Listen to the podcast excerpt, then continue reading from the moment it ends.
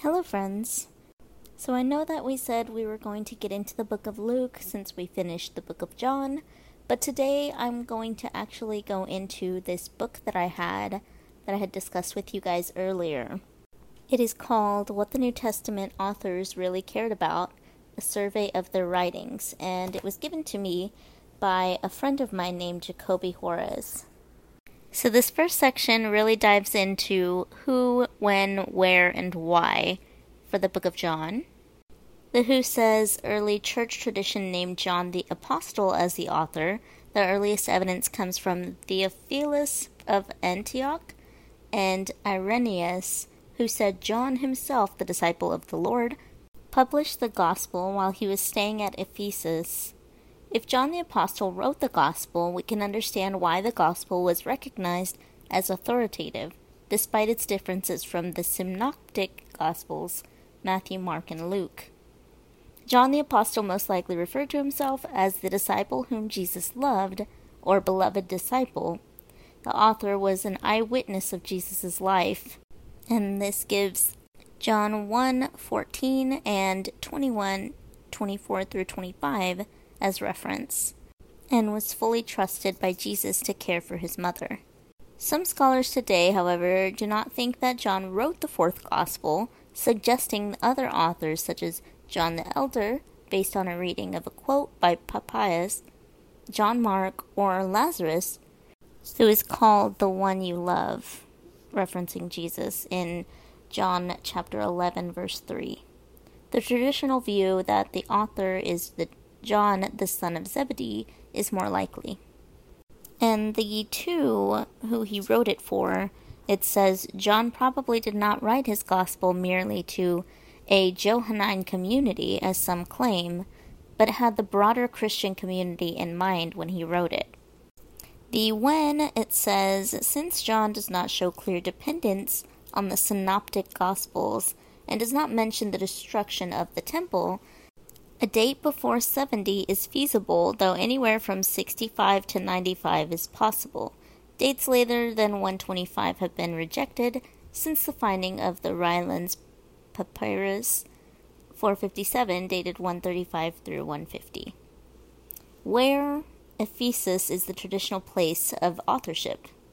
And why? Some think that John wrote this gospel to supplement the synoptic gospels or to correct an overemphasis on John the Baptist, or to combat pre-Gnostic ideas. Humans are divine souls trapped in an evil body. John himself tells us that his main purpose was to strengthen believers and perhaps also to evangelize. These are written that you may believe that Jesus is the Christ, the Son of God, and that by believing you may have life in his name and that's from John 20, verse 31. This is all written by a man named Matt Williams, by the way. So, in this section, it says John, in his gospel, proclaimed that God the Father sent Jesus because he loved the world, demonstrated that Jesus was the Christ, the Son of God, made clear that Jesus fulfilled the old and brought the new, celebrated that Jesus provided a way, delighted that the way was open to all. Rejoice that those who believe enter life now. Explain that just as the Father sent Jesus, Jesus sent out his followers. So, this first paragraph is kind of small. It is titled Carefully Crafted Verses from John. For God so loved the world that he gave his one and only Son, that whoever believes in him shall not perish but have eternal life. That's from John 3:16. I have come that they may have life and have it to the full. That's from John 10:10. So this next paragraph is called John in his gospel proclaimed that God the Father sent Jesus because he loved the world. God. Everything must start and end with God, especially in the Gospel of John. John used the term God 83 times and Father over 100 times with reference to God the Father. God the Father was the initiator of salvation, the one who sent, who loved, who led, and who was glorified. Although John showed that Jesus the Son received glory, Jesus was ultimately concerned to glorify the Father. Father, glorify your name. That's from John 12:28. Glorify your Son, that your Son may glorify you. That's from John 17:1. John wanted to communicate that God was a relationally loving God who desired to comfort the dark, sinful world which was headed toward death and destruction. God loved the world, so he sent Jesus. This little section right here is called John the Gospel at a Glance, and it breaks down the book of John by 1 through 12 is called the book of signs, and 13 through 21 is called the book of glory. This next paragraph is called God Loved. Religion is often seen as humanity's attempt to reach up to the heavens. John, however, showed that God was fulfilling the Old Testament expectation of a caring God who would come to comfort his fallen creation. Comfort, comfort my people, says your God. Speak tenderly to Jerusalem, and proclaim to her that her hard service has been completed, that her sin has been paid for. That's from Isaiah 41 through 2. Humans were not working their way to heaven. Rather, God came and provided a way. John showed that God sent his son because he loved us. That's from John 3:16. Jesus offered up his life as a sacrifice because he loved us. Greater love has no one than this, that he laid down his life for his friends. That's from John 15, verse 13. This was good news, termed gospel, for a lost humanity. The Creator God, the all powerful Lord of the universe, was loving and desirous of a relationship with his frail creation, so much so that he went to great lengths in providing the way of forgiveness so that they could be brought back into relationship with him. This next paragraph is called God Loved the World. John wanted his readers to understand how much God loved the world, that he used the word world 78 times in his gospel. The term world, cosmos, is found just four times in the Septuagint, the Greek translation of the Old Testament. Although the idea that God loved all people, both Jew and Gentile, appeared in the Old Testament, the message that God chose Israel as his special people was emphasized. Though God initially chose Abraham with the hopes that through Abraham all peoples on earth will be blessed through him, referencing Genesis 12, verse 3, many Jewish people in Jesus' day de emphasized God's love for the Gentiles. This next paragraph is called God Loved the World, so He Sent Jesus. Because God loved this sinful world, He was motivated to act God could not sit idle because the world was in a bleak situation. It was captive to sin and darkness under the influence of the ruler of this world. That's from John 12, verse 31. John 16, verse 11. The devil is put in John 8, verse 44. This is also in John 13, verse 2.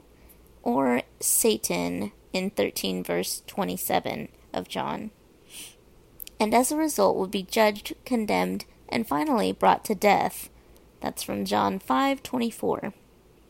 As surely as the blind man could not see anything in John 9, and often stumbled and fell, so too the world was in darkness and desperate for the invasion of the light of this world. That's from John 9, verse 5 so that they would not stumble and fall. That's from John 11, verse 10. Jesus, the Word, who was with God the Father, that's from John 1, verse 1, was sent by the Father to the world in order to reveal his love. John showed that the idea of Jesus being sent from above was very important by using send verbs about 60 times in his Gospel. The Shaliach principle in Judaism said that the sent one is as the sender, which signified that the one sent had all the authority of the sender. Jesus, as the sent one, comes from the Father with all his authority. And that's from John 3, verse 34, John 4, verse 34, John 7, verse 29, and John 8, verse 26. Jesus came as the Good Shepherd who loved and took care of his sheep, from John 10, 15, and 28. In contrast to the bad shepherds of Israel, who were blind, that's from John 9:40 through 41. The Jewish leaders of Jesus' day were not taking care of the sheep, so God sent a descendant of David to rescue them in fulfillment of Ezekiel 34, verse 23. I will place over them one shepherd, my servant David, and he will tend them. This good shepherd would rescue and seek out the lost sheep, bind up the injured, give them peace, lead them to good pasture, and tend them. From Ezekiel 34. This is love. Jesus, the sent one of God, sacrificed his own life on behalf of his sheep, all because God loved the world. As the sent one, Jesus did only what the Father told him to. That's from John 14, verse 31, and John 5, verse 19. Jesus, the perfectly obedient Son, shared in the ministry of the Father and said near the end of his life, I have brought you glory on earth by completing the work you gave me to do. That's from John 17, verse 4, and John 19, verse 30. It is finished. Just as the only hope for the royal official's son, who was close to death, was life through Jesus, John 4:47, this dead world could find hope only in the life that was brought through the sent one, Jesus. This next paragraph is kind of small, but it's called John in his Gospel demonstrated that Jesus was the Christ, the Son of God. Though John emphasized God the Father, Christology, the study of the person of Christ, was also one of John's most important emphases. Jesus was the expected Jewish Messiah, but he was also much, much more. So this chapter goes on for quite a while, so that's where I'm going to wrap up for today. I hope you guys really learned something from this because I am definitely learning so much, and I really appreciate you listening. If you have any questions, just, you know, email me and I'll get back to you. I hope you all have a great day today. Till next time.